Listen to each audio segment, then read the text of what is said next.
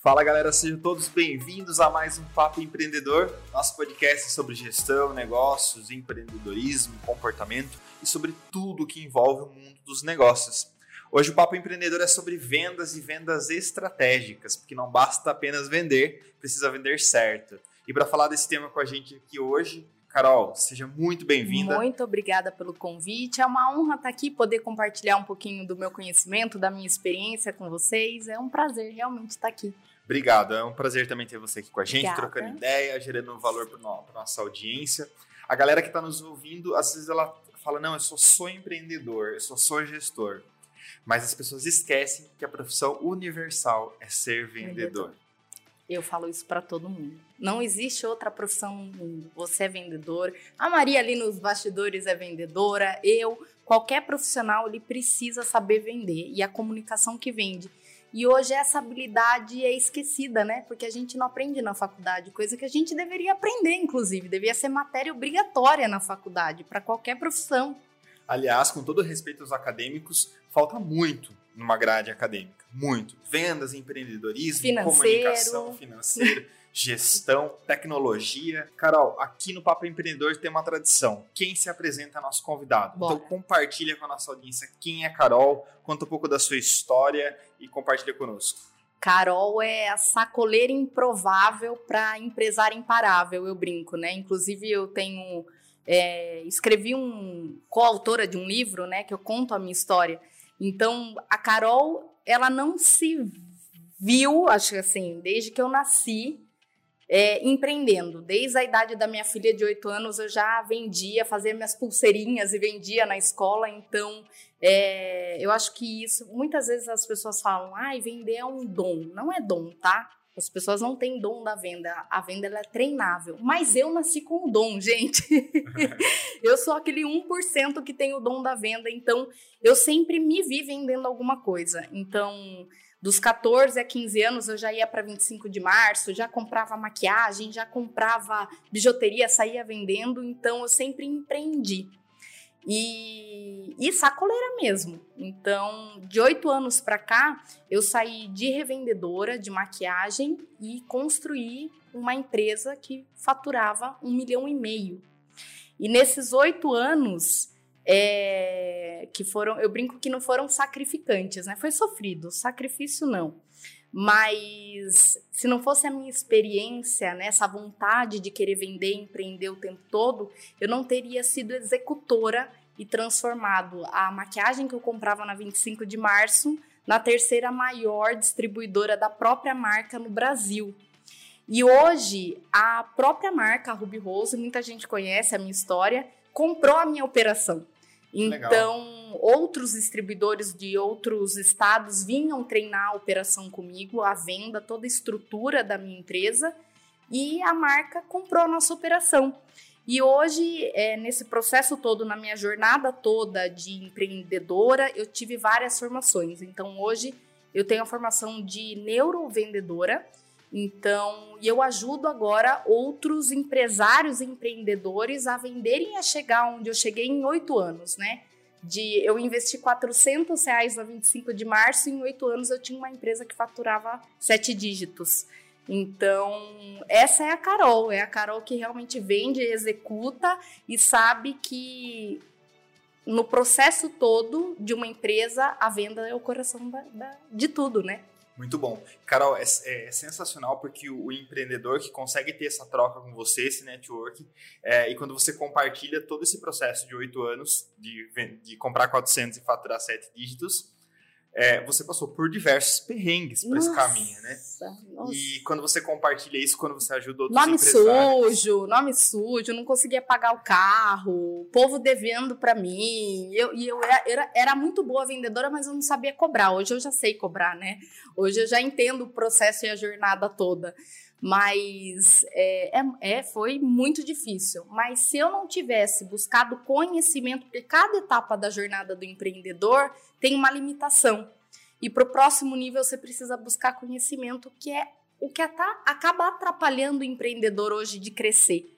Eles entendem que eles precisam subir de nível, mas eles não, não estão dispostos a fazer o que a Carol fez para chegar numa empresa de um milhão e meio de reais. Só que quando a gente aprende com o seu erro, quando eu aprendo com um outro empresário, é, eu estou acelerando o meu processo de aprendizagem. Eu encurto o seu caminho, né? Eu Sim. falo, sai daí, não é? Não, não é vai por aí, olha, o caminho aqui fica mais fácil. Exato. Carol, o que é vendas para você? Tudo. Tá, tudo o quê?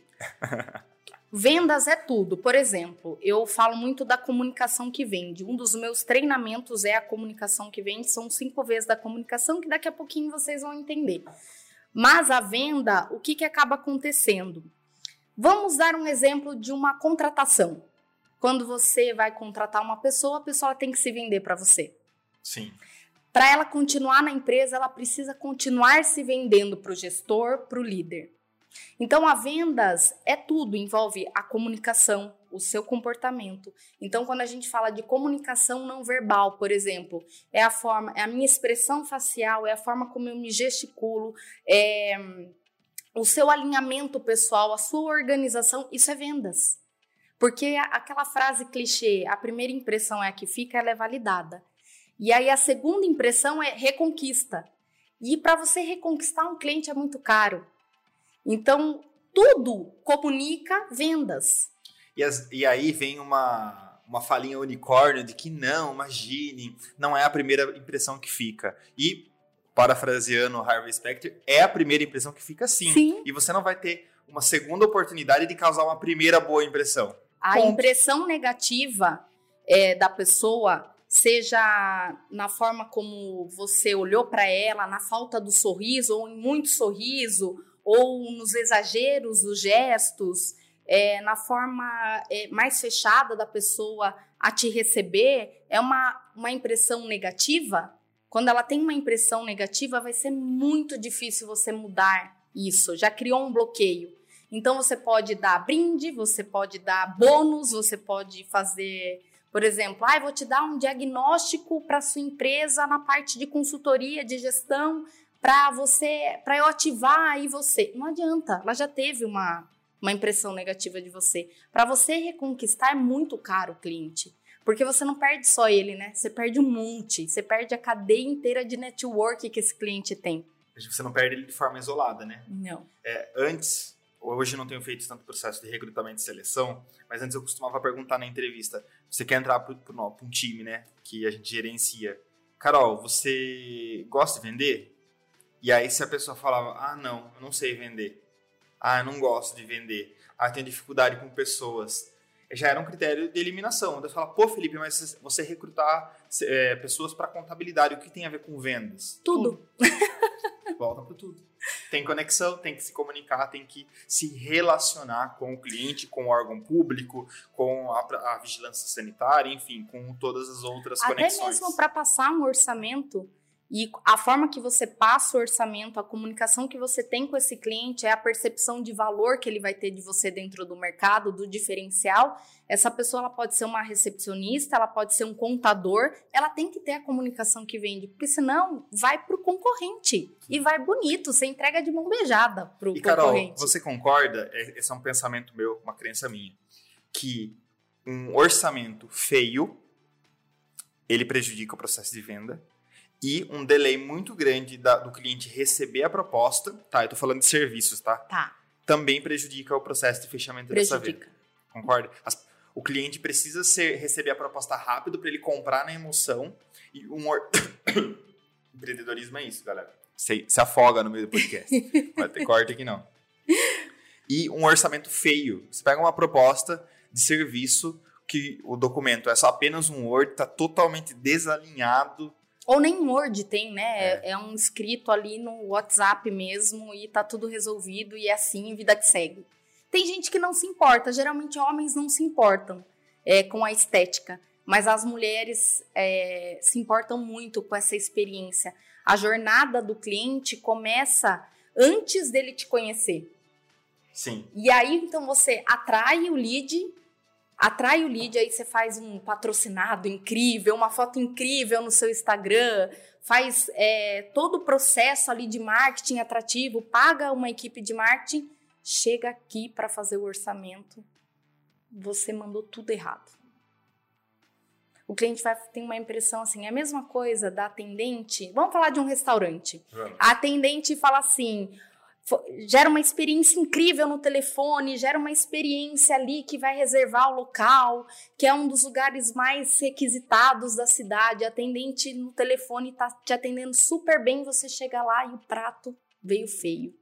O prato tá frio. A carne não tá boa. Você acabou com o processo todo da jornada do cliente.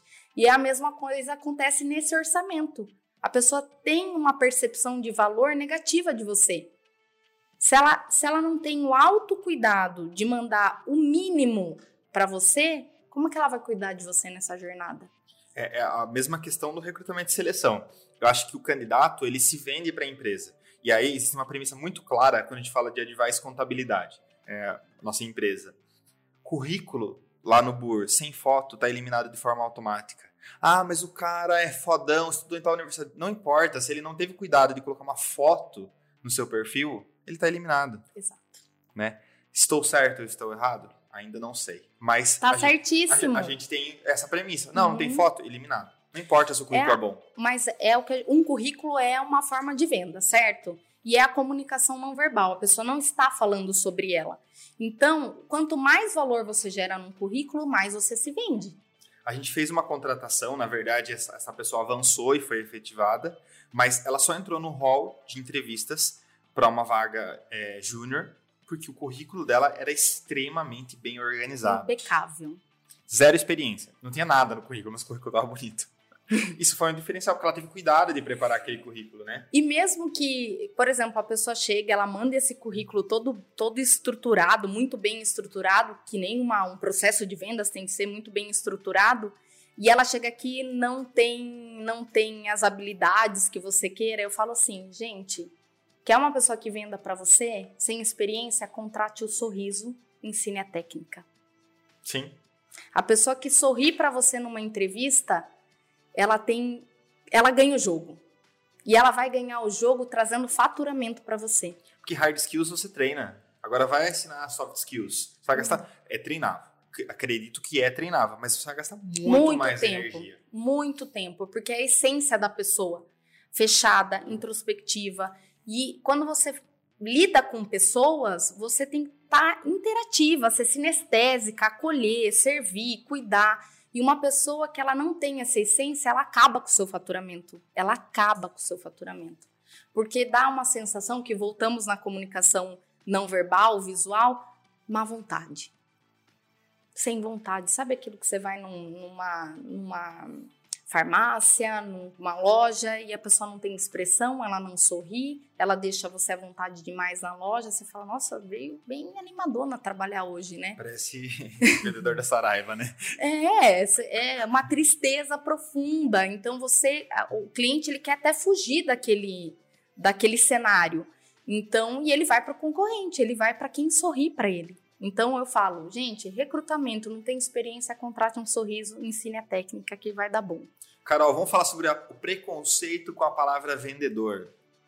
Não deu certo, virou vendedor. Também. Ou, nossa, você é muito vendedor. Eu já ouvi muito isso. Ah, vou apresentar uma proposta de contabilidade, de consultoria. Não, mas você é muito vendedor.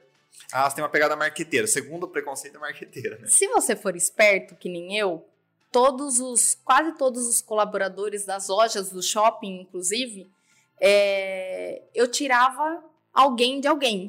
eu tirava alguém de alguém. Porque se conseguisse vender para mim, que sou expert em vendas, eu falava assim, vou levar você para mim. Então, quando você tiver aí alguém que você fala assim, meu, você é bom vendedor e tem uma vaga na sua empresa, vai lá e, E faz uma proposta melhor. Seja esperto. Carol, por que esse preconceito com a palavra vendedor? É exatamente por isso, né? Hoje, quando a gente fala em vendas, as pessoas pensam é um vendedor numa loja de shopping, é um vendedor de sapato, é um vendedor de carro. E geralmente, quando você escuta histórias de vendedores, são pessoas que realmente não tiveram estudo, é a única oportunidade que tiveram. E não é apenas isso, né? São pessoas, tem muitos vendedores especializados na área de vendas, com formações incríveis na área, na área de vendas e que conseguem subir de nível muito rápido. Então, hoje, é, você ter esse preconceito, com, é um preconceito, né? Com os vendedores é, é o que eu chamo de. Já ouviu falar na, na palavra inteligência? Não. Nunca ouviu? Não. Inteligência para você, o que, que é? É, nossa, isso aqui filosófico. É, eu acredito que eu ter habilidades suficientes para lidar com diversas situações. Um raciocínio, um planejamento. Inteligência é isso, né? A capacidade da pessoa raciocinar, da pessoa planejar. Inteligência é tu, toda a informação que eu busco fora daquilo que eu acho, acredito que é uma única verdade, que eu nasci com aquilo, que eu sei sobre aquilo. Então, por exemplo, um filme, um teatro, a internet, ela traz muita informação e conhecimento para você, Sim. certo? Um bom vendedor, ele sabe, ele tem inteligência, ele não tem inteligência. Um bom vendedor, ele consegue sair de 400 reais para um milhão e meio faturado mensalmente por causa dessa inteligência. Ele consegue captar todas as informações externas e entender o que o meu cliente quer. Então, o vendedor hoje, ele devia ser considerado abaixo do professor, que eu acho que o professor é uma profissão muito digna, a segunda melhor profissão do mundo. Legal. Carol, você acha que também esse pouco desse preconceito é por, por devido àquele vendedor é, inconveniente, aquele vendedor que precisa bater a meta, mas ele não tem técnica, ele acaba repelindo o cliente. Exato. Eu ia, eu, exatamente eu ia chegar nisso. Quando o vendedor ele não tem essa inteligência, que é buscar conhecimento de técnicas, buscar uma, um curso, uma mentoria para entender a jornada do cliente e cada o passo a passo que esse cliente, essa etapa, ela precisa ter uma técnica e um método para que você consiga realmente ter o fechamento ou a tomada de decisão do cliente, você se torna um vendedor chato. Aquele vendedor que não persiste, aquele vendedor que não faz um ciclo recorrente, é aquele vendedor insistente. Ele quer ganhar você. Você já foi numa loja que o, que o vendedor fala assim: ajuda eu, preciso bater meta. Já. Esse é o vendedor, essa é a pessoa que não dá certo na vida que não deu certo e foi lá. Seu, cada um com suas Esse, essa é a pessoa que realmente não deu certo, já tentou tudo e me joguei lá, caí de paraquedas como vendedor e tô aqui e é isso. Eu preciso bater meta, senão vou ser mandado embora. Se o cara falar isso para mim, eu saio da loja na hora, eu ofereço o meu treinamento. Mas é isso, entendeu? Mas também tem, Carol, a empresa que coloca o cara lá, tudo bem que ninguém é obrigado a ficar em lugar nenhum, né?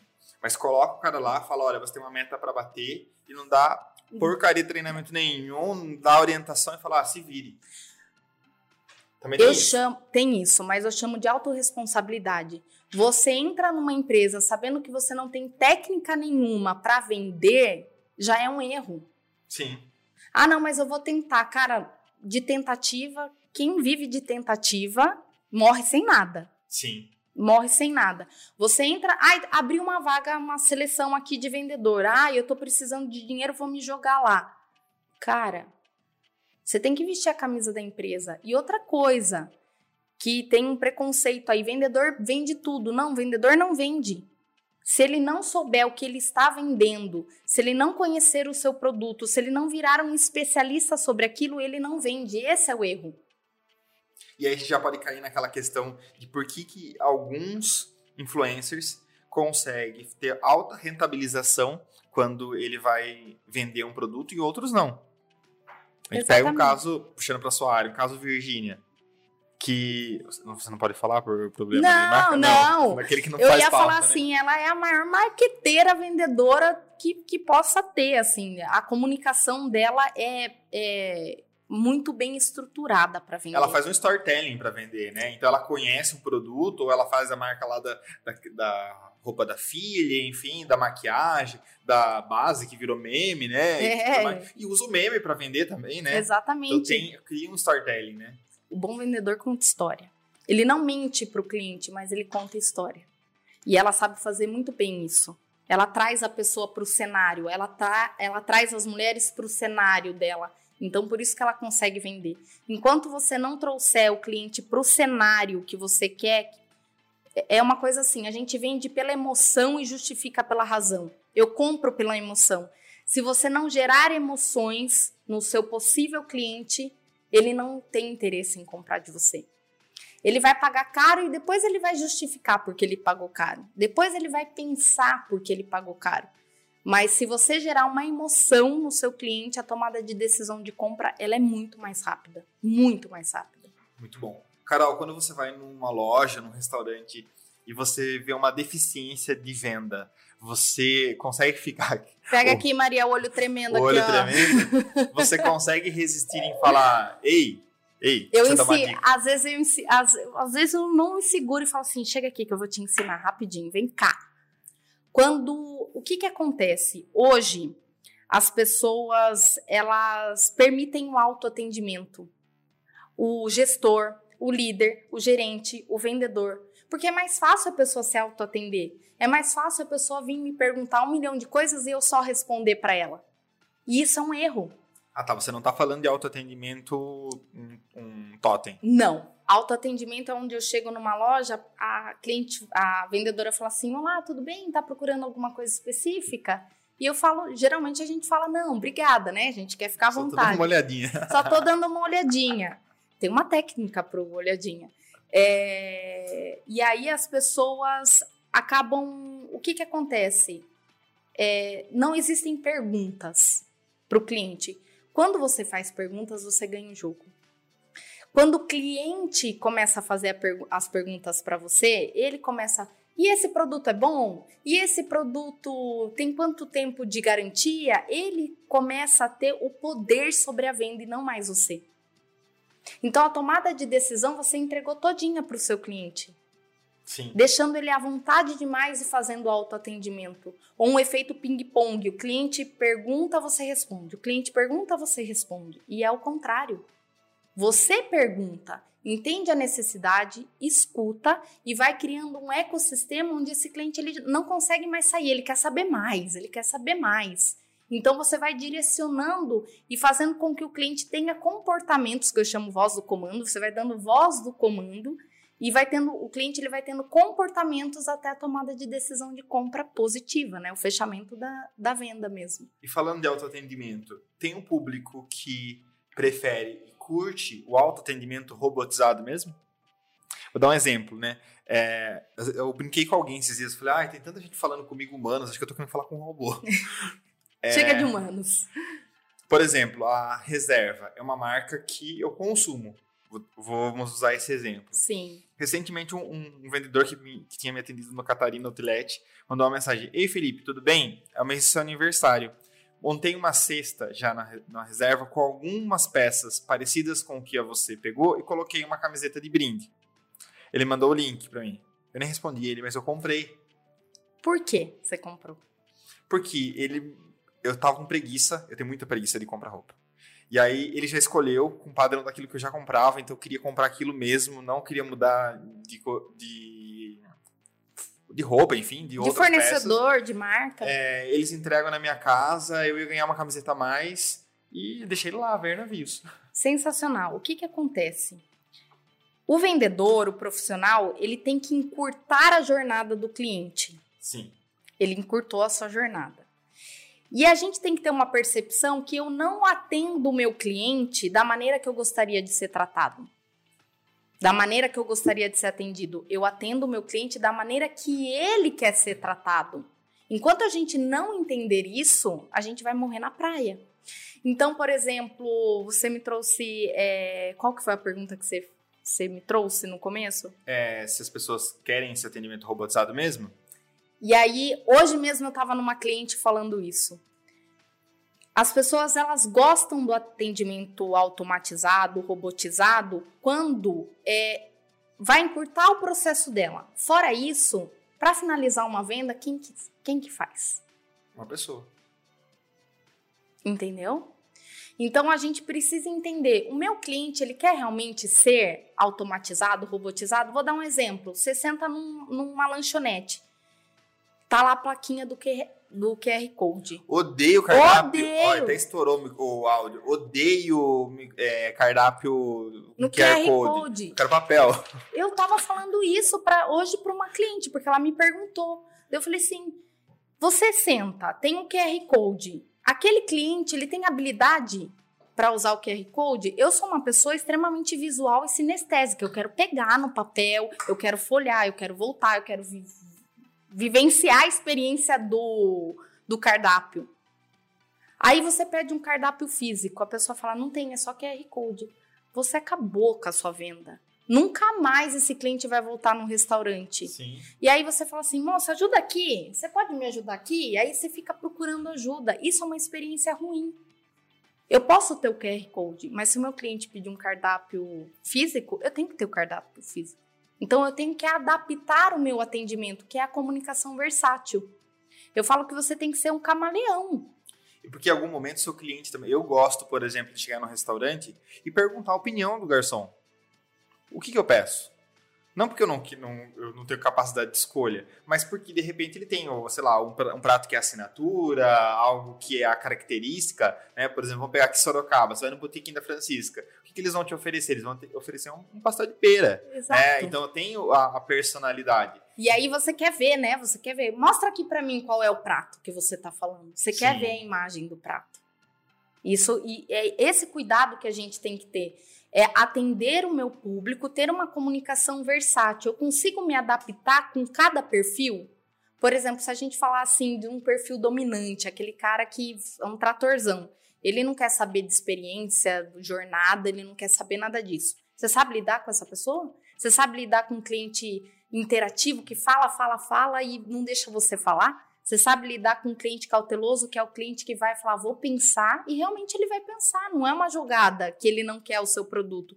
Então, se você não tiver essa comunicação é, humanizada, mesmo que você coloque um bot, um robô para falar, no final tem que ser humanizado, tem que ser da maneira que o cliente Porque quer ser atendido. Você também consegue colocar uma comunicação automatizada, mas humanizada, né? Humanizada. E no final, quem vai fazer o fechamento? Um humano. Um humano.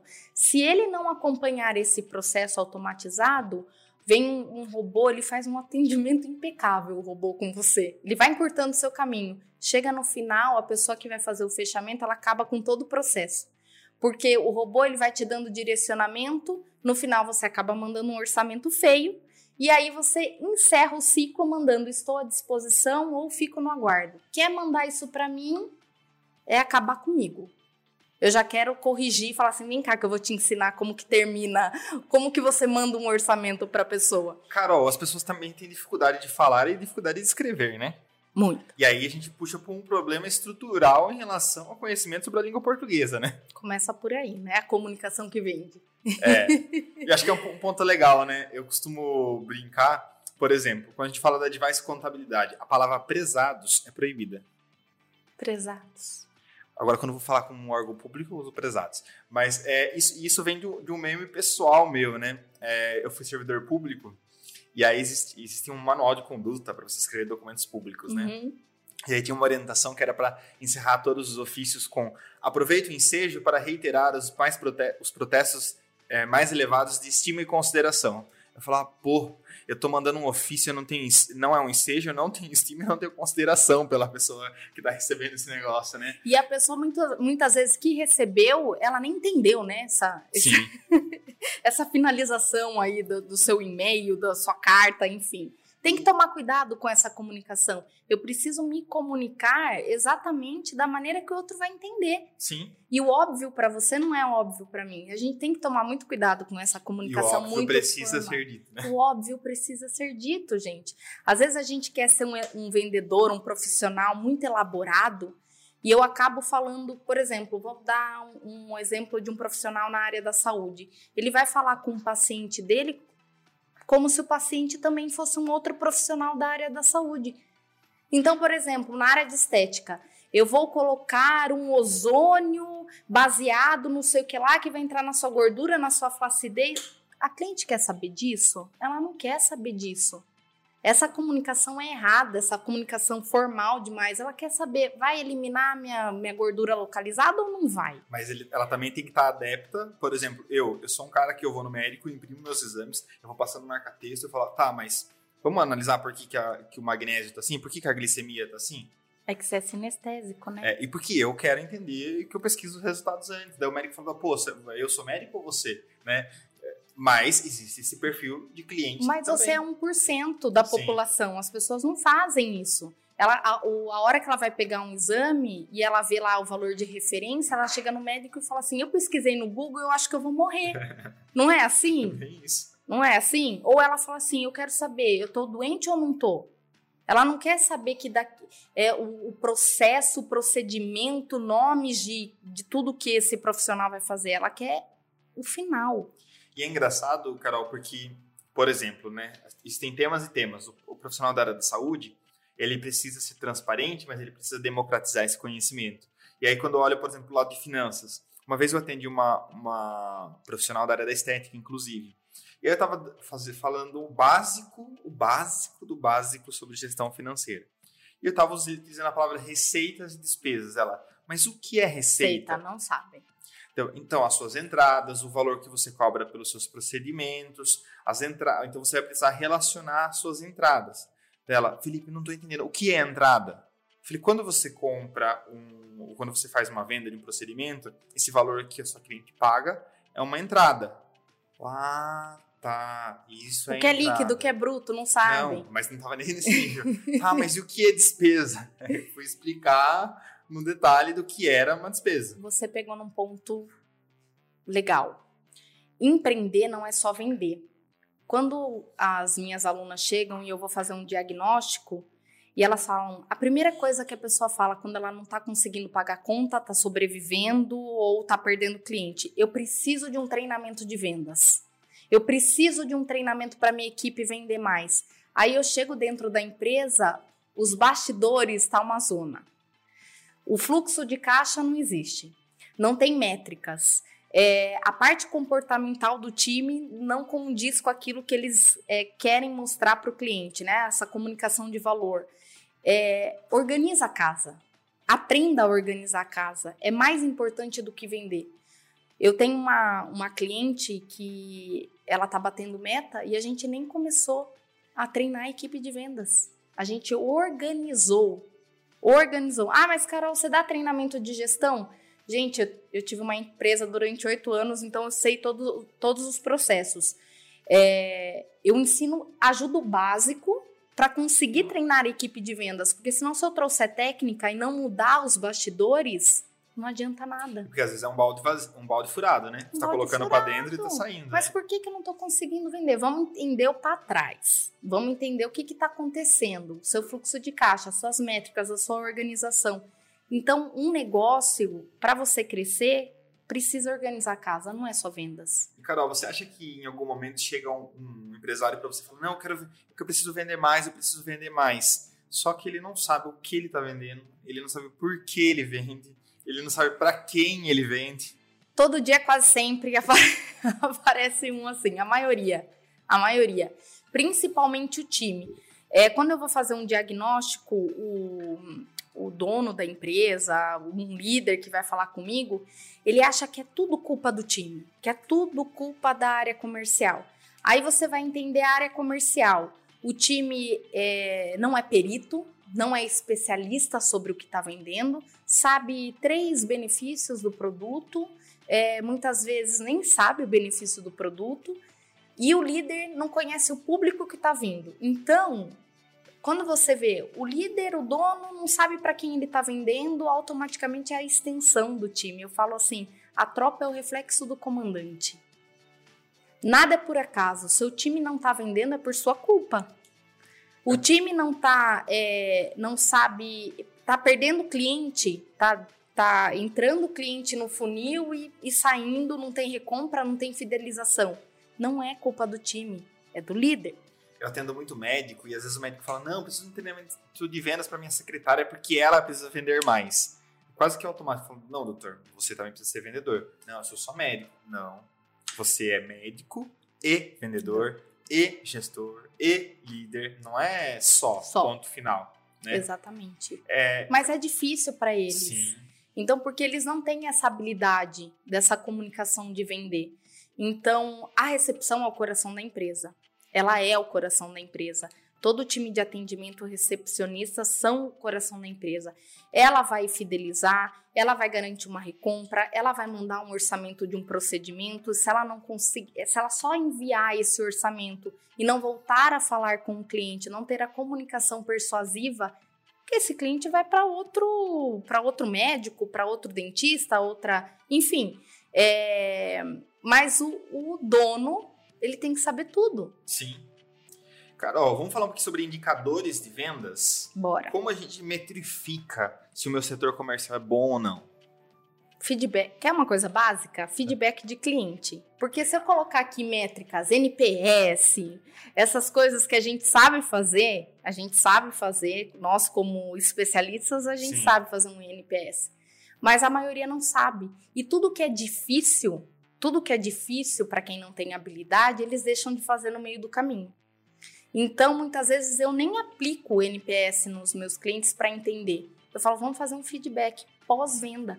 Pós-venda é a maior metrificação que você pode ter se você está indo bem, aonde você precisa melhorar, é, esse feedback do cliente. E eu falo muito, a gente já banalizou a, a, o processo de vendas. Hoje você escuta no mercado funil de vendas, funil de vendas, atrai, primeiro atrai, depois o cliente começa a gostar de você, depois compra. Tá batido isso, gente. Tá, todo mundo sabe o que é um, um funil de vendas. Eu brinco que o, o funil de vendas ele deixou de ser um funil, ele virou, virou uma ampulheta. Sim. Você, a sua venda começa quando você o que você faz depois que o cliente passa o cartão? O seu pós-venda começa a venda. Porque eu não quero vender uma vez para o meu cliente, eu quero vender várias vezes. Eu quero que seja recorrente. Então a ampulheta vendeu, virou, começa uma outra jornada do mesmo cliente. Então a maior métrica é o pós-venda. É onde eu vou melhorar, onde eu vou corrigir toda a jornada do meu cliente.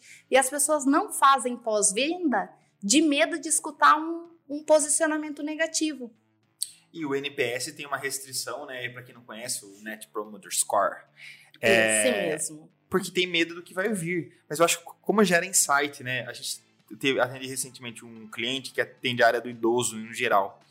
E a gente colocou no, no NPS para as pessoas responderem o que é envelhecer para você.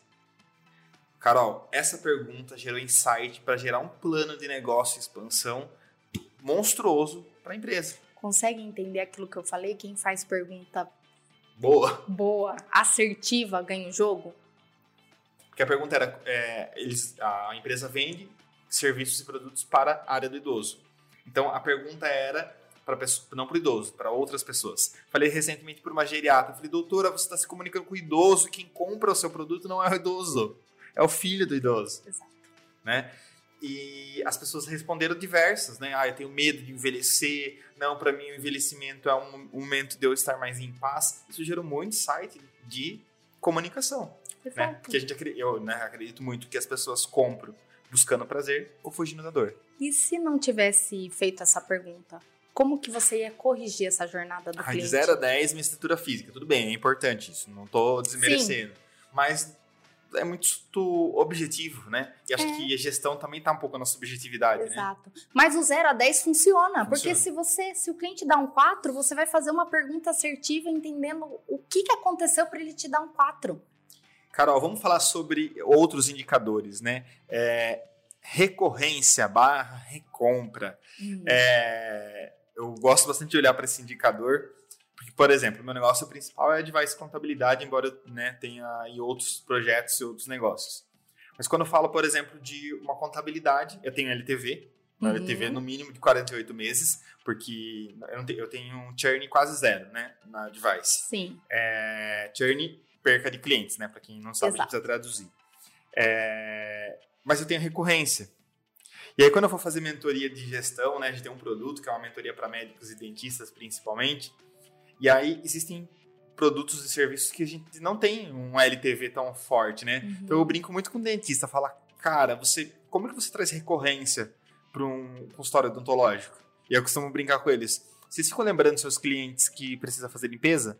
Porque profilaxia, baixo custo, é, uma margem de lucro líquida de 60%, serviço de baixa complexidade, que é uma forma de recorrência. Mas como que a gente, você olha em você como especialista em vendas para esse indicador da recompra? A recompra, ela é, é experiência gerada no cliente. Lembra que eu falei no começo que quando você gera uma emoção no cliente, ele compra. E quando eu encanto o meu cliente, eu gero uma recorrência. Mas falando de dentista, Vamos pegar, pessoas... Vamos pegar o exemplo. As pessoas, elas não têm uma percepção do cuidado, né, da saúde bucal, por exemplo. Eu tenho vários alunos dentistas. O que que acontece? É... Voltamos à recepção. Voltamos à recepção. Se eu não tenho um processo de vendas estruturado, se eu não tenho um processo de vendas estruturado, essa minha recepcionista, ela é uma zeladora. Ela tá lá só para funcionar o WhatsApp, para abrir a porta, para servir o café. E é, é, o que acaba acontecendo, é, confirmando ou não uma consulta. Se eu não tenho um processo com essa minha recepcionista, a gente não vai conseguir uma recompra no caso, por exemplo, nem de um botox, se esse dentista faz. Sim. Porque botox, se tiver mais 10 dentistas na sua calçada, todos vão fazer e vão te trocar por 10 reais. Então, o processo está na recepção. É, se eu não tiver metas diárias, uma meta, meta macro e meta micro. Quais são as minhas metas micro? É eu ligar para os meus clientes depois de um, de um procedimento é um pós-procedimento, ao invés de um pós-venda. Eu mostrar que eu estou ali para cuidar dele nessa jornada. E toda vez que eu tiver uma comunicação com o meu cliente, eu tenho que gerar uma ação, uma comunicação do próximo passo, do próximo encontro. Então eu crio na mente do meu, isso é neurovendas, tá, gente? É, eu crio uma ação que eu quero que o meu cliente se comporte e que ele vai entender que aquilo ele vai precisar é, recomprar. Então, por exemplo, no final de um procedimento, eu já aviso o meu cliente, seu João, daqui seis meses você vai precisar de uma limpeza. Eu já vou deixar agendado para o senhor. Não deixa muito na mão dele. Traz nunca, a responsabilidade. Nunca, é a voz do comando. Quando eu crio habilidade de comunicação de voz do comando, eu faço o meu cliente se comportar da maneira que eu quero que ele se comporte. Então, eu não abro porta para ele ir para o concorrente. Então, eu já deixo agendado daqui seis meses. E nesse processo, nessa jornada, quem é visto é lembrado, quem é lembrado é comprado. Muito bom. Então, no, você vai ficar seis meses sem falar com esse cliente? Não, E o mais conhecido vence o melhor. Exatamente. Ponto. Ponto. Vence o melhor, o, o mais inteligente, enfim. Não adianta, você é referência, mas você é bom? Ai, não, mas é que todo mundo vai lá. São Sim. gatilhos mentais, isso daí é prova social, né? Prova social. Então, a sua recepção, ela tem que já dar a voz do comando. Se você é o profissional, você também vai falar isso para ele. Olha, daqui seis meses eu preciso te ver. Por que, que eu preciso te ver? Você já cria é, uma antecipação de um problema. A venda é isso, você é, mostrar para o cliente que ele pode ter um problema futuro se ele não vier até mim.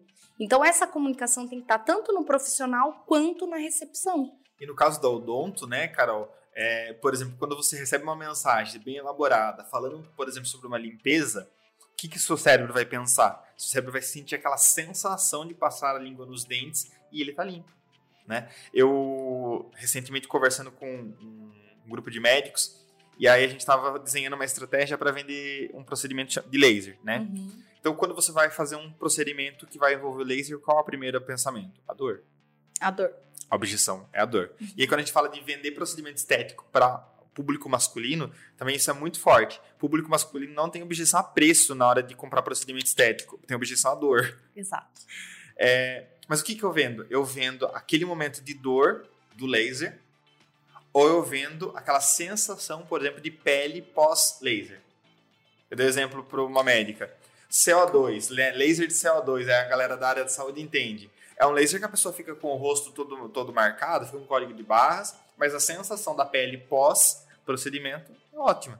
Então, o que, que a pessoa vai comprar? E como que eu estou vendendo? Eu estou vendendo naquela dor do laser ou eu estou vendendo é, aquela sensação de qualidade de pele, aquela sensação de é, estar mais jovem, mais saudável? Pega essa frase. Venda o problema entregue a solução. Venda o problema. Hoje eu estava falando com uma cliente, mudando um pouquinho da área da saúde, que ela é, ela é contabilidade e recrutamento também.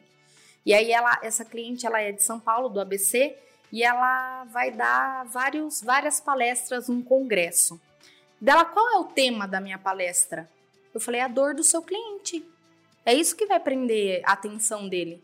Então, por exemplo, você está cansado de muita.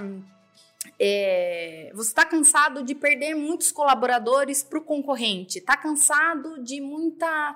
É, não ter estabilidade com os seus colaboradores. Fui trazendo várias ideias. E quando você não mostra para o cliente que existe uma solução para o problema dele, ele não vai enfrentar a dor. Sim. Você tem que ser a solução para o problema dele. Traga a pessoa para o cenário. Por exemplo, é, tá cansado, tá com a autoestima baixa, o sorriso, é, a, a, os dentes não estão legais, você se sente frustrado, você não sorri mais. Você tem que trazer a pessoa para o cenário. Traga a pessoa para o problema. Ela fala: é assim que eu estou me sentindo. Ela não vai mais se preocupar com a dor. E aí entra a parte da recepção e do atendimento. Quando esse cliente ele chega, ele já chega com medo. Não importa se é mulher, se é homem, ele já chega com medo. Se é um procedimento estético, se é dentista, ele já vem com medo.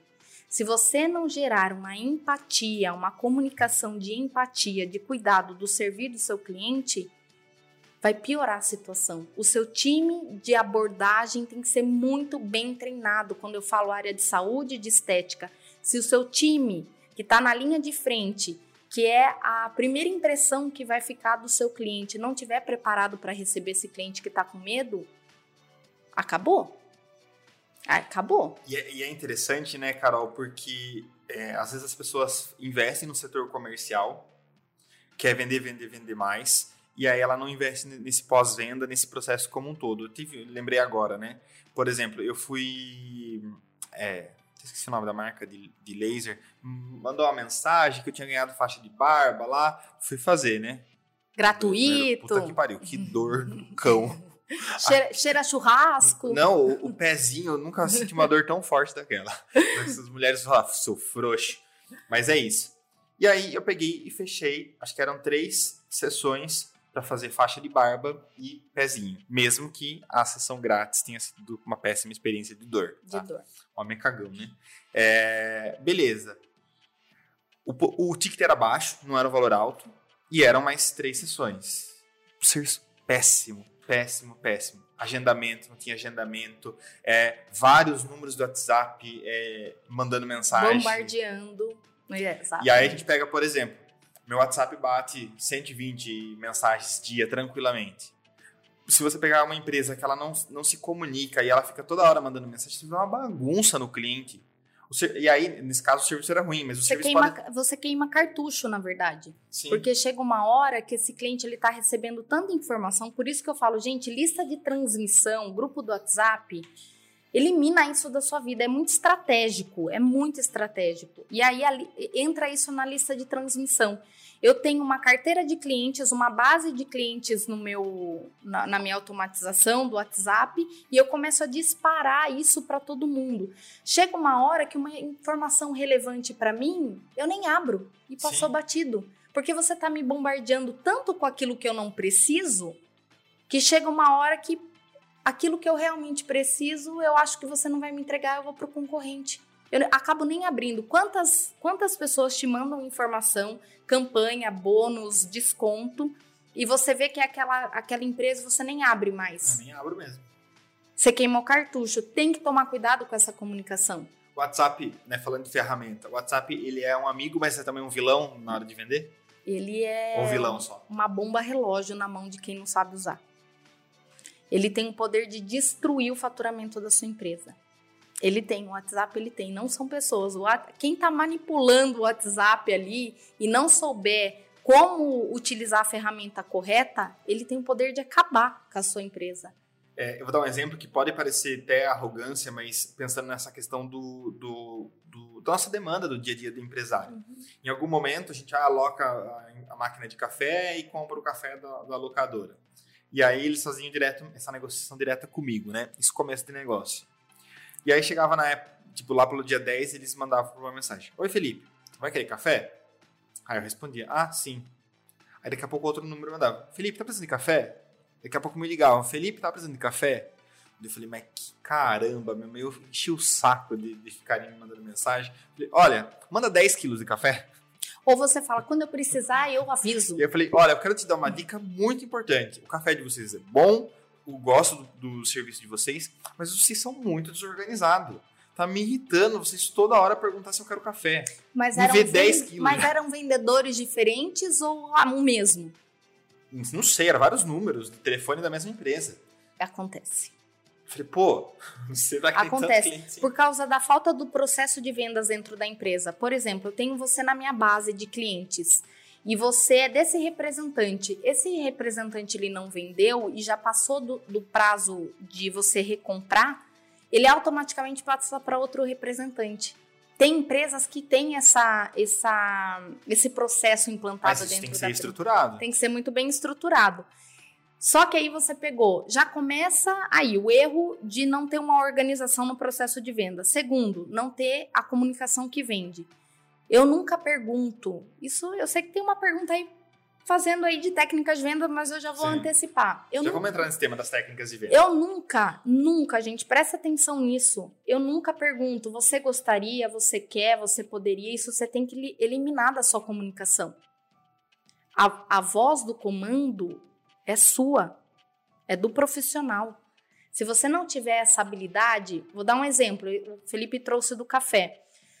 Felipe, mês passado você comprou a cada 10 dias. Estou vendo aqui no seu histórico que já está chegando próximo aos 10 dias. Vamos já antecipar e você já pede ou você prefere um pouquinho mais para frente? Eu uso uma técnica do ou. Ah, mais para frente, pode me ligar mais para frente. Então lá pelo dia 20, eu entro em contato com você e a gente já faz a reserva ou eu já posso mandar? Isso é voz do comando eu A direcionando o tempo experiência todo. seria totalmente outra. Se eu falasse assim, é, já tô vendo prazo aqui referente ao seu histórico de compra, já tá dando. Você prefere comprar agora ou você prefere que eu entre em contato com você no final do mês? Final do mês, entre em contato comigo final do mês. Então vamos fazer assim? Eu sei que tá muito corrido para você. Eu já vou deixar agendado no dia, 10, no dia 30, no dia 25. Eu já posso entregar para você? Pode, perfeito. Encurtei a jornada do meu cliente dei a voz do comando. Eu nem deixei o meu cliente pensar na possibilidade dele não comprar. Sim. E olha que legal, também tem um exemplo que aconteceu comigo recentemente. Acaba que muitas empresas querem se conectar comigo, quer, não, quero te apresentar uma tecnologia, é, e o, WhatsApp a gente não consegue dar conta dele Não dá. 100%, né? E aí aconteceu um exemplo bem legal. A, a pessoa já tinha me mandado mensagem três vezes e eu não tinha respondido. E ela mandou: Olha, Felipe, me desculpa por ser insistente, é, mas também não quero te incomodar. Imagino que a sua agenda seja bem concorrida. Se em algum momento você precisar ou quiser conhecer nossa solução, eu estou aqui disponível. Eu falei, nossa, que legal, ele não foi inconveniente. Daí eu falei, olha, tá aqui o link da minha agenda, reserva um horário pra gente conversar. É um gatilho da empatia, da comunicação, Sim. de empatia. Quando, é, por exemplo, até mesmo quando eu vou mandar um orçamento, você, esse cliente falou que vai entrar em contato com você no final da semana. Na sexta-feira ele não entrou, já vai, vai te dando uma ansiedade. Meu, quero vender, vender, preciso bater meta. Você manda uma mensagem para o cliente falando assim, Carol, eu sei que tá super corrido para você, mas eu tô verificando a minha agenda aqui. Na semana que vem a gente já pode começar esse processo. Vamos trocar uma palavrinha rapidinho aqui, 10 minutos? Você consegue no final da tarde, entre as 16 e as 17? Objetividade, gente, resolve o mundo. E empatia, você fala, eu entendo a sua correria, por isso que você. Eu, é 10 minutos. Você precisa indicar, voz do comando. Eu tô indicando pro meu cérebro. Ah, é só 10 minutinhos. O negócio que eu tenho ranço. Carol, a pessoa manda assim: Oi, é, Oi Felipe, é, aqui é a Maria. Eu vou te mandar um áudio porque é mais fácil. Não me perguntou se pode mandar. Embora, que, assim, eu gosto de áudio, mas eu mando. Carol, fica confortável para você mandar, se eu te mandar um áudio? Sim. E aquela comunicação é um áudio pronto, né, sobre aquela venda e aquilo não tem relevância nenhuma. Ou a pessoa manda assim: Bom dia, tudo bem? Aí, Cacete, Bom, aí a- quer. até o tempo de você responder o tudo bem, daí mais a, a demanda dela vai demorar mais duas horas para ela te responder, não tem fim essa conversa e você já cansou dela. E aí, a partir do momento que você cansou dela, porque ela não responde, a hora que ela mandar a pergunta ou o que ela quer mesmo, não gera efeito resposta. Que é que os meus clientes falam: por que, que os clientes não respondem? Primeiro, Você só gera o efeito resposta se você fizer uma pergunta. Sim. Se você não fizer pergunta, você E não bom dia, tudo bem? Não é pergunta. não é pergunta. Áudio. Por que as pessoas têm medo de mandar áudio? Ah, eu não mando áudio porque eu não gosto. Mas o áudio, ele vende numa taxa de conversão, é o que mais vende. Porque é o tom de voz entrar na comunicação, é, verbal e vocal.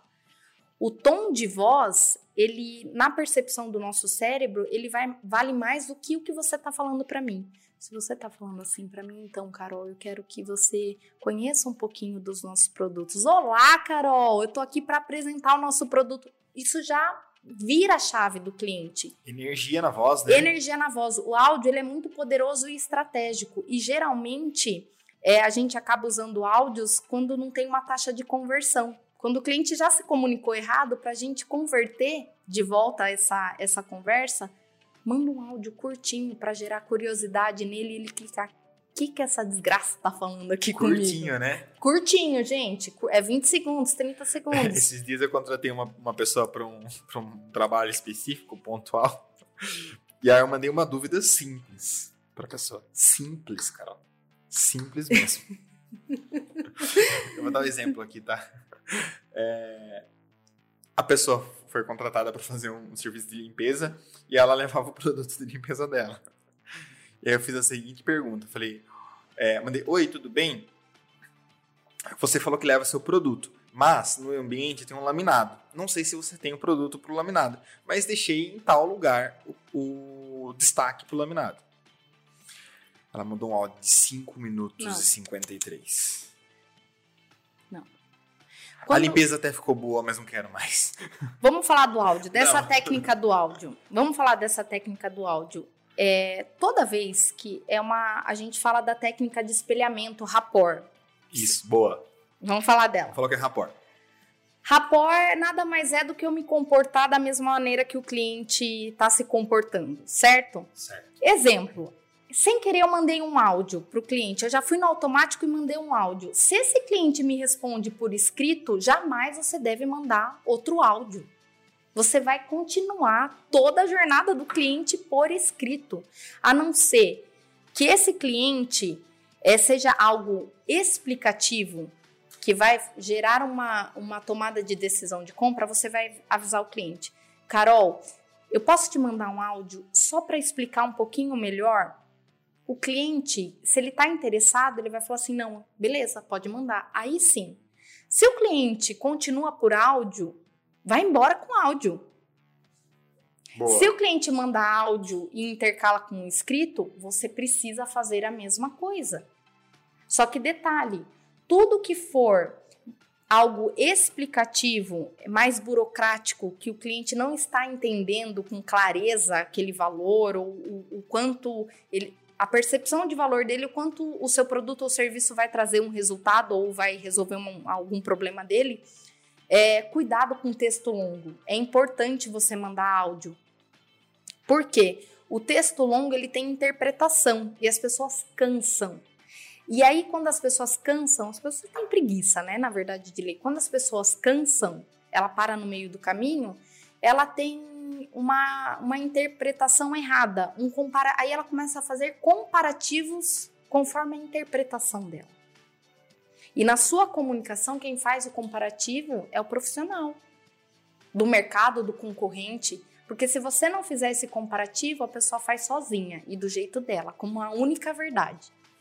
Então, textos longos é proibido.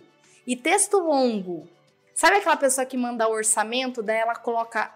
é, vai funcionar dessa maneira, no Pix é assim, no cartão é assim, no boleto é desse jeito, e aí ela começa a falar de todos os procedimentos, como que vai funcionar, e no final ela manda, é, fico no aguardo. Qual é a chance da pessoa vir responder ela? Se você já passou todas as informações possíveis dentro dessa mensagem automática pronta.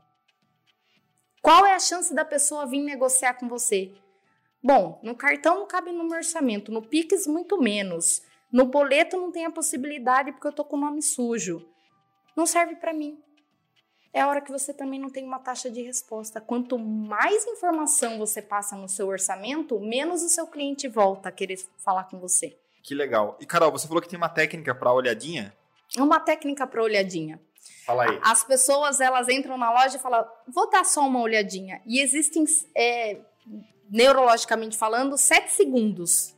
Sete segundos para ela decidir sair da loja ou continuar na loja. E geralmente as pessoas, elas têm medo de abordar novamente. E você pode abordar até três vezes a pessoa dentro de uma loja, da maneira certa, né, gente? Então, o só dar uma olhadinha, ninguém entra numa loja só para dar uma olhadinha. Ela quer comprar alguma coisa. E eu falo, os clientes, eles não sabem o que eles querem. É você que direciona. Sim. Então, se o cliente ele tá só dando uma olhadinha, você vai dar esse tempo ali de 10 segundinhos para ele. Geralmente ele para numa gôndola, ele para numa arara, ele vai parar.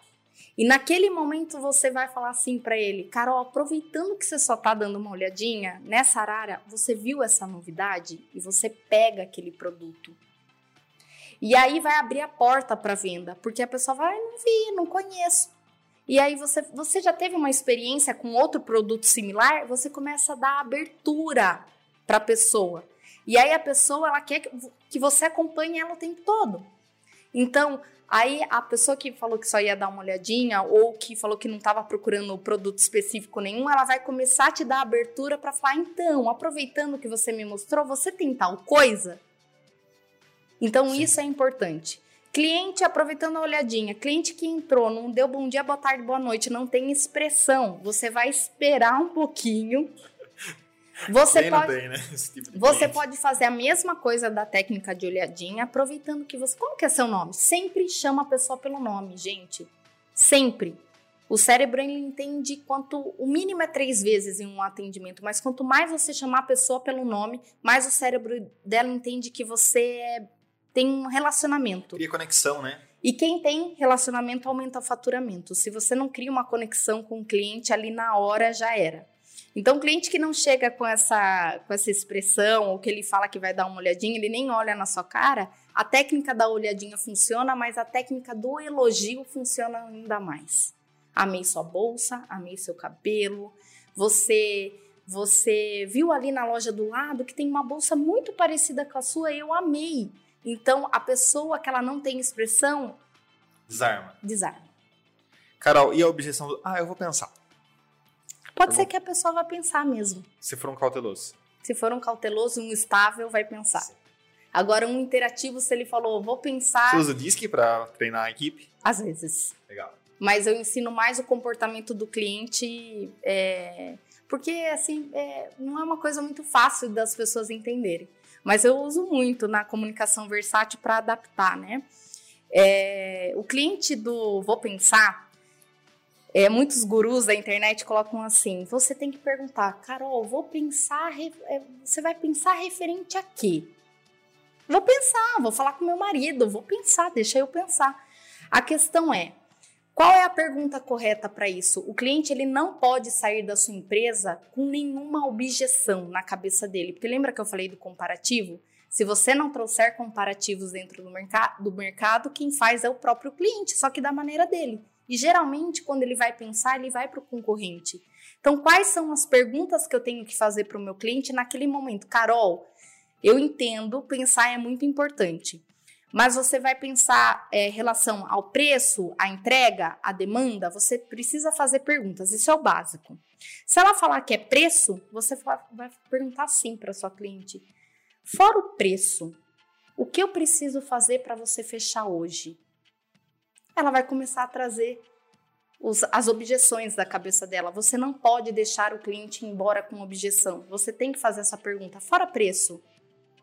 Para você fechar hoje, o que, que eu preciso fazer agora? A pessoa não tem como sair disso. Você criou um ecossistema que a pessoa já não sai mais. E, Carol, o que, que você tem de dica diferente em relação a quem vende serviços, né? É, dá um exemplo. Eu sempre gostei muito de, de venda, né? É, e me considero um bom vendedor, né, tenho bons indicadores. Mas, por exemplo, no meu CRM, eu hum. tenho clientes que converteram em um dia. Tá. Que acontece. Mas eu tenho clientes que levaram 192 dias para fechar um contrato. Tá. Como que a gente trata isso na área do serviço? porque é, eu vejo isso com outros empreendedores. Às vezes, na hora de contratar um serviço, principalmente um, um contrato, que você vai ser contratado por um ano, né? Uhum. Então, quando a gente fala de consultoria, contabilidade, treinamentos mais longos, auditorias, é, a conversão ela não é tão rápida. Né? O que, que a gente faz para acelerar essa conversão? Porque hoje o cliente, quando é prestação de serviço, o cliente ele não vê como investimento, ele vê como um gasto. Hum. Então, enquanto as pessoas estiverem vendo como um gasto, e, ai, mas quanto tempo você vai ficar aqui na minha empresa? Ai, vou ficar seis meses, um ano aqui. Exemplo. Eu vou ter um gasto com você durante um ano. Então, quando você não tem a comunicação de valor, que você sabe realmente é, entregar para o seu cliente aquela solução que você vai trazer, trazer ele para o cenário de prejuízos, porque qualquer pessoa, seja é uma, um recrutamento, seja qualquer coisa, qualquer coisa dentro de uma empresa, do processo de pessoas, do processo de gestão. No final, o que, que a pessoa quer? Lucrar. Sim. No final, o que, que você vai trazer para mim? Vai, vai, aumentar o meu faturamento se eu desenvolver pessoas? Vai aumentar o meu faturamento se eu, se eu treinar a minha equipe? Vai aumentar o meu faturamento se eu fizer um treinamento de proatividade e motivação? Ele quer saber se o resultado dele vai interferir no faturamento dele ou não. Então, quando você não tiver uma comunicação de valor, trazendo ele para o cenário e a consequência do que está acontecendo na empresa dele, que ele vai ter prejuízos, qual é a primeira maior medo do ser humano? Não vou arriscar. Todo mundo vai falar a morte, mas Eu é, o, falar morte. é o segundo as pessoas têm medo de perder dinheiro, do prejuízo. Ah, legal. Então, quanto mais você trouxer ela para o cenário, diagnosticando aquilo na empresa, que você é a solução, e trazendo ela para o cenário, que daqui para frente é prejuízo, o que, que vai acontecer se você não adquirir ou comprar o meu serviço? Vai acontecer X, Y, Z. Ela entende que é um investimento. Enquanto ela só entender que é gasto, ela vai ficar procrastinando. Você vai tentar ficar insistindo com ela o tempo todo.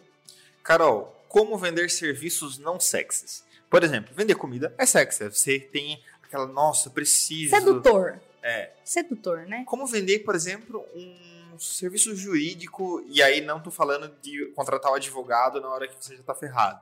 Tá. Contencioso, preventivo. Como vender, por exemplo, um contrato? Eu sou advogado, eu quero vender um contrato de uma assessoria preventiva para Carol precisa ter a habilidade dos cinco vezes da comunicação. Vamos lá, vamos falar sobre os cinco vezes. Comunicação não verbal, visual.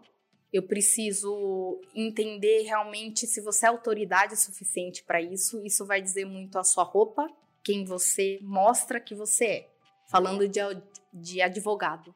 Se chega um advogado, uma advogada com qualquer roupa, eu já descarto a possibilidade de você fazer qualquer coisa comigo. Eu vi um médico esses dias de moletom e caterpillar. Falei, não vai cobrar, não vai, nunca vai aumentar o ticket da consulta dele. Não. E um jaleco encardido, amarelado também não, que é o que acontece muito. Então a sua comunicação visual, ela é importante, tudo aquilo que não sai do, da sua boca, ela é importante e gera uma percepção de valor. Sim. A forma como você vai falar com esse cliente, que é a sua comunicação verbal, tudo aquilo, como você vai passar a sua oferta, como você vai entender a necessidade, porque hoje a gente fala muito de falar com o cliente, né? Muita oratória e pouca escutatória. Sim. Quando eu escuto o que o meu cliente tem a me dizer, eu consigo direcionar ele que eu sou a solução para isso. E que ele vai ter respaldo comigo, suporte comigo, se ele contratar esse serviço. Pô. Depois entra a comunicação vocal, que é esse tom de voz, né? O, o, falar sorrindo, o entusiasmo, tudo isso é importante. E se for uma coisa mais séria, uma coisa, por exemplo, eu vou vender, vamos falar aqui, plano de saúde, né? Falar sobre os idosos. Eu não posso ter um entusiasmo falando de, de pessoas que podem morrer daqui cinco anos. O seu tom de voz tem que ser mais baixo, mais acolhedor, um tom de voz eu tô tendo empatia que daqui cinco anos seu pai vai morrer, mas eu tô aqui para te ajudar, entendeu? O, o, o vocal, a comunicação vocal é o que determina a tomada de decisão. Depois entra a comunicação de valor. O que valor você vai gerar na vida do meu cliente? Se eu não transformar algo na vida do meu cliente, ele nunca vai comprar o meu serviço. O que, você, o, o que o seu serviço vai transformar na minha vida? pessoal e profissional. Eu vou realizar algum sonho se eu contratar... CPF e CNPJ juntos. Exato, exato, exatamente. São elos que não se separam. E depois a comunicação versátil.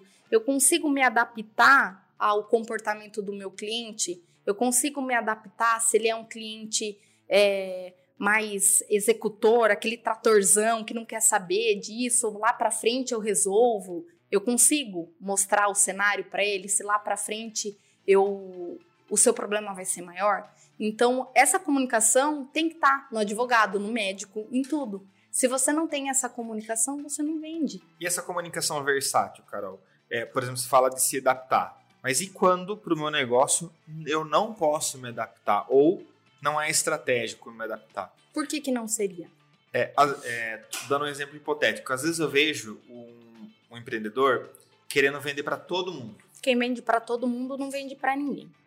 Ah, a Carol vai comprar meu produto, a Maria vai comprar meu produto, o Felipe vai comprar meu produto, e aí eu vou me adaptar, só que a Carol não está buscando o produto A, ela está buscando o produto B.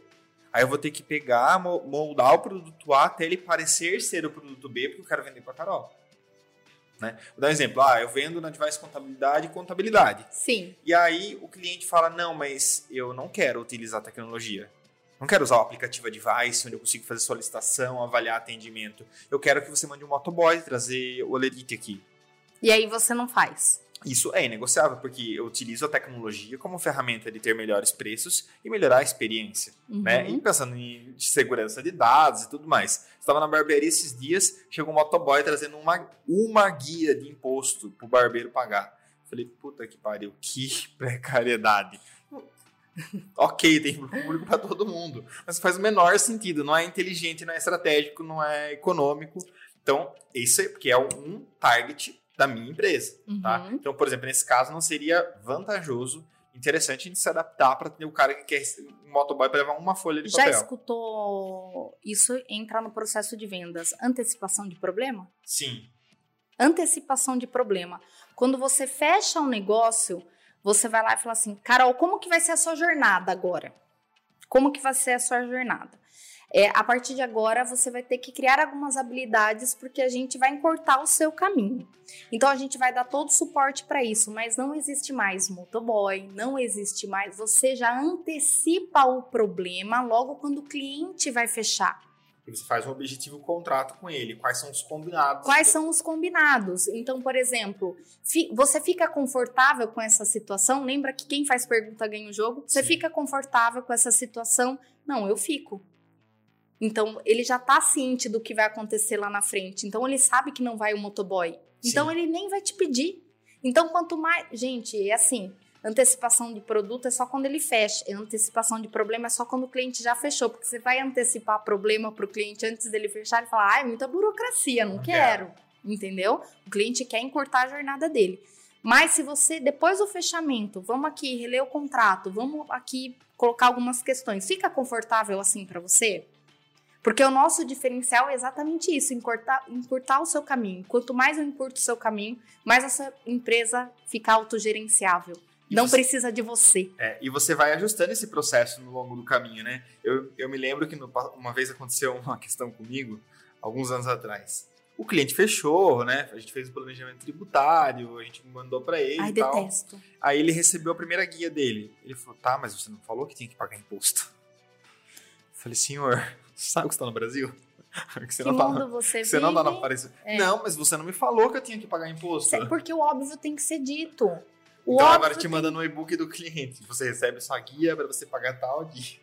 Tem que ter uma cartilha. É, isso é legal você falar. É, na minha empresa, olha que doido, eu tinha mais de 5 mil clientes é, entre farmácias e lojas de cosméticos, né? Eu, eu vendia maquiagem. É, a gente precisou fazer uma cartilha para eles porque não era óbvio o processo, como chegava a mercadoria. Então a gente fez uma cartilha. A hora que, que o que não era com o nosso entregador, que era da região, ia por correio, por transportador. Então a gente fez uma cartilha. Olha, vai chegar o produto, abra o produto, abra a caixa, vê se está tudo feito corretamente. Caso esteja alguma divergência, você entre em contato rapidamente com o seu vendedor para que ele possa resolver. A gente fez uma cartilha. Porque não era óbvio para o cliente que ele tinha que abrir a caixa. Aí ele vai abrir a caixa três, quatro dias depois, ó, tem paleta quebrada, tem produto avariado ou a caixa chegou amassada, eu não consigo mais resolver o problema para você de forma Bom. imediata. Então você, tudo aquilo que tem precedentes dentro da sua empresa, é, você precisa montar uma cartilha, que a gente chama na venda de antecipação de problema. Tipo o FAQ, né? É, eu estou antecipando, olha, pode acontecer isso, e se acontecer isso, você vai entrar em contato comigo imediatamente. Então, você está confortável com essa situação? Estou. Então, a partir daqui, você já está ciente, já é óbvio para você. E é nessa hora que todas as dúvidas dele vão começar a aparecer, porque ele não está acostumado com esse processo. E quando você traz a sua comunicação de valor, no cinco vezes a comunicação, uma delas é você falar sobre o porquê que eu faço dessa maneira. Por que, que a minha empresa faz dessa maneira? Hoje no mercado a minha empresa faz dessa maneira porque as outras fazem dessa, dessa, dessa forma, o que não ajuda você em nada. E a minha empresa, fazendo todo esse processo, vai te trazer mais é, rentabilidade, rendimento no seu, no seu time. Qual é a transformação? O cliente quer transformação. Sim. Então você tem que trazer o óbvio para ele, antecipando tudo que ele pode ser que ele fique desconfortável ou não. Você vai resolver ali na hora com ele. Legal. Carol, esse processo de você vender sua operação. É. Como foi a sensação, o sentimento? Como foi isso? É porque é uma grande conquista, mas também é você pegar seu filho e emancipar seu filho, não é? Não, na verdade, ao mesmo tempo, eu, eu tava cansada, na verdade. Eu cuidava de uma equipe de, de 40 representantes comerciais, né? Então, é, e eu já estava nesse processo de mentoria e treinamento. E eu descobri uma nova profissão em mim. E eu estava apaixonada, porque eu já dava treinamentos para os meus clientes, né? Inclusive, na pandemia, eu ressuscitei muitos clientes ensinando eles venderem. Legal. Então, foi quando eu tive essa virada de chave, pegar toda a minha experiência, a minha jornada, vou ensinar os meus clientes a venderem para eles poderem pagar os boletos que estão atrasados comigo. Então, porque é um efeito dominó, você não me paga, eu não pago o fornecedor, eu não pago nada. Então, eu tive um insight, falei, vou salvar eles para salvar a minha empresa. Carol, a proposta do Papo Empreendedor é a gente trazer aquela conversa que tá no almoço de domingo, aquela conversa do barzinho, do rap, por, pela internet, para nossa audiência. Quando o papo é empreendedor, o papo é empreendedorismo, qual o tema que não falta na mesa para você? Fora vendas, né? Fora vendas. Porque a gente falou básico do básico do básico aqui, Sim. né? Eu acho que, falando de empreendedorismo, disciplina. Fazer o que não tem vontade de fazer, mas precisa ser feito. Porque afinal nós não somos uma criança mimada que pode fazer o que a gente, nada que a gente quer. Não. E a, o motivo, eu falo assim, motivação não é algo que alguém vai te dar.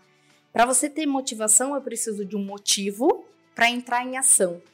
E eu só consigo ter essa constância para ter a motivação se o meu motivo for muito forte. Então hoje a pergunta vai ficar aqui: qual é o seu motivo? Boa. Né? Por que, que você está fazendo aquilo que você está fazendo? Se eu tiver esse motivo, por exemplo, a minha filha está aqui, ela é um motivo. Qual é o nome da, da menininha? Cecília. Cecília está aqui nos bastidores. Ela é um motivo, os meus filhos são um motivo, meu marido é um motivo, a minha família é um motivo. Eu preciso de um motivo para entrar em ação. Depois que eu entro em ação, eu preciso ter constância e disciplina. É isso. Muito bom. É, o Simon Sinek fala, né, no, na lógica do círculo de ouro, né, de começar pelo porquê. Do porquê não o que a gente faz. Exatamente. Carol, as pessoas que querem contratar sua consultoria, querem conhecer você, acompanhar as dicas, você está lá no Instagram bem ativa, né? Super é, ativa dando dicas, né? Como cheia, que as pessoas. Cheia de técnicas, não é dicas, são é, técnicas. técnicas. Quando a gente fala de vendas, é técnica e método o tempo todo.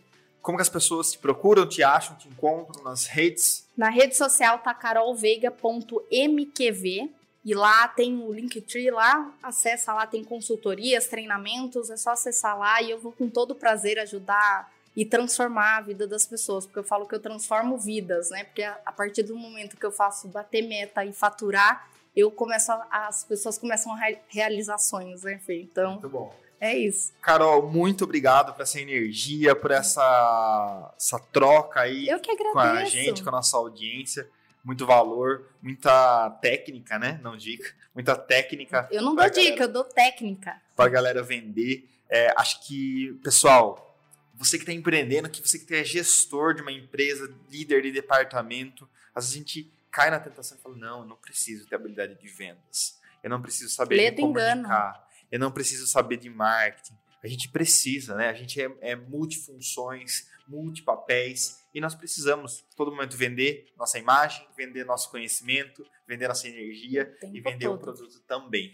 E se você tem habilidade, eu brinco, se você tem habilidade de se comunicar da maneira certa, que são cinco vezes a comunicação, nem técnica você precisa.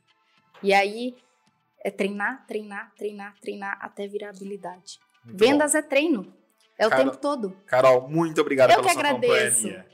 Pessoal, você que quer acompanhar nosso conteúdo, assistir os outros episódios de Papo Empreendedor, vocês já sabem, vocês bastam procurar pela gente no arroba Papo Empreendedor em todas as plataformas de áudio e vídeo. E você que quer trocar uma ideia comigo, marcar um café, fique à vontade lá no arroba Felipe Silva no Instagram. Muito obrigado pela companhia e a gente se vê no próximo Papo Empreendedor.